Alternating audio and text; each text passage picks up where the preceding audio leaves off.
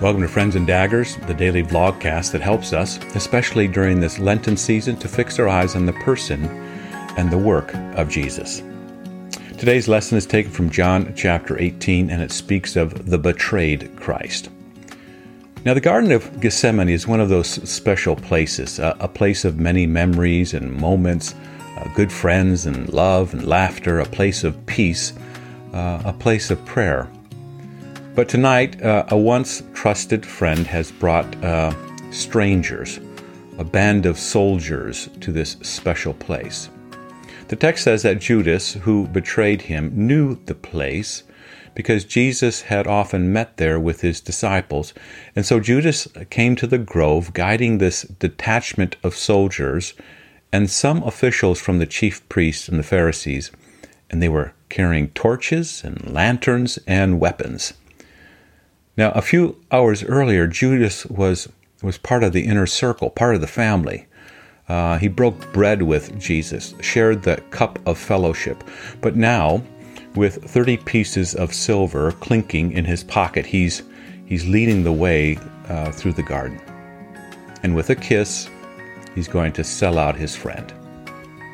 Now, Jesus knows it all, uh, and he doesn't run and he doesn't hide, he doesn't try to escape uh, he goes out and he meets the mob.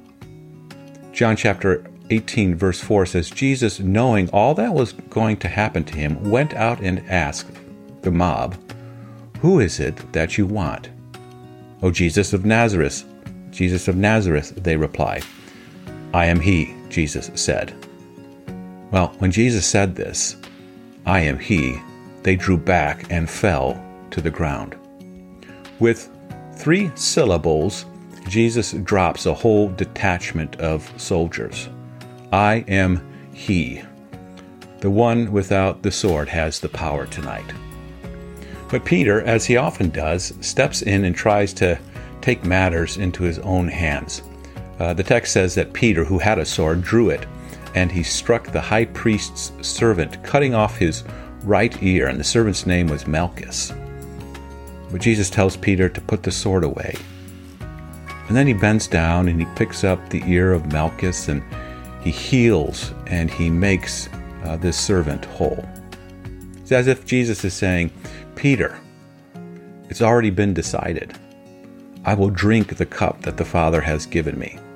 Stop fighting for me. Stop fighting against me. Well, Peter's pride is, is crushed, but in a few hours, the, the one known as the rock, um, he's not just going to be crushed, he's going to be pulverized by a little servant girl. Three, to, three times Peter will, will be asked, Aren't you one of his disciples? And three times his tongue will cut off any association with Jesus. Like the salty fisherman that he is, uh, he's going to curse and he's going to swear and he's going to, three times, three times he'll deny Jesus. I don't know the man.